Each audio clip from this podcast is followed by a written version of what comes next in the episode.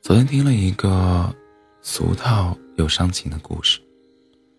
他们相遇那年，男生二十岁，女生十九岁，除了满腔的爱和冲动，一无所有。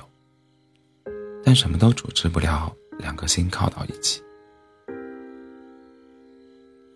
大学毕业后踏入社会，现实世故包围着彼此，男生创业，女生上班。几乎所有的支出都压在女孩子一个人身上，他们开始有了越来越多的争执和分歧。导火索是一个相机。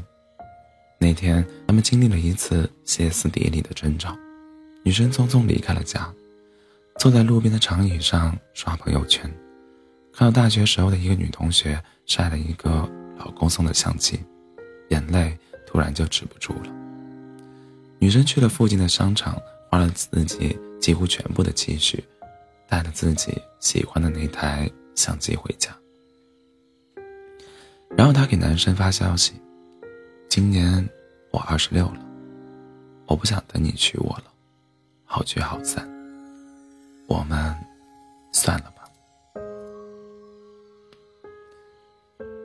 导火索好像也不止一个相机。女孩子从大学就很喜欢摄影，为了攒钱，她给自己找了四份兼职。后来工作了，她永远，她也永远是公司里走的最晚的那个人。她开始学着对每一分钱精打细算，因为她想，希望自己实现愿望心愿，买一台相机。先从业余摄影师开始做起，她想有一个属于自己的摄影工作室。在一起好几年，男生说过好多次：“等我以后有钱了，一定先给你买个最好的。”但是女生心疼他赚钱不易，从来不要礼物，也不让他给自己买贵重的东西。他总是在身边支持着他，让他全力以赴做自己的事情。创业的钱不够了，自己拿出一部分给他，为了让他谈判更顺利些，咬咬咬牙用半个月的工资给他置办西装。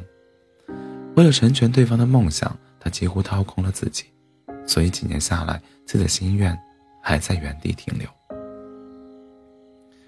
但对方似乎已经不在意了，他开心的时候就带女生出去吃宵夜，不开心的时候就在家里刷抖音喝大酒，这些钱花的都是女生的，他总觉得自己有一天一定会赚到钱，到时候再弥补他就是了。可人生哪有那么多以后啊？人心都是肉长的，爱累了，当然就放放手了。他可以等一个在奋斗的男孩子一年、三年、五年，甚至是十年，但他没办法一直等一个满脑子想法却总是不能踏踏实实去落实的人。等一个男生长大，真的太难了。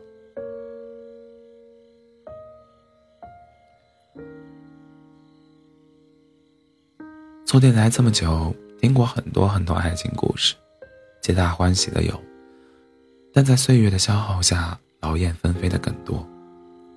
我们这一辈子会遇见很多次怦然心动，在不同的时间段、不同的心境下，我们可能也不会只选择一次感情，一生只够爱一个人，慢慢被快餐化爱情取代了。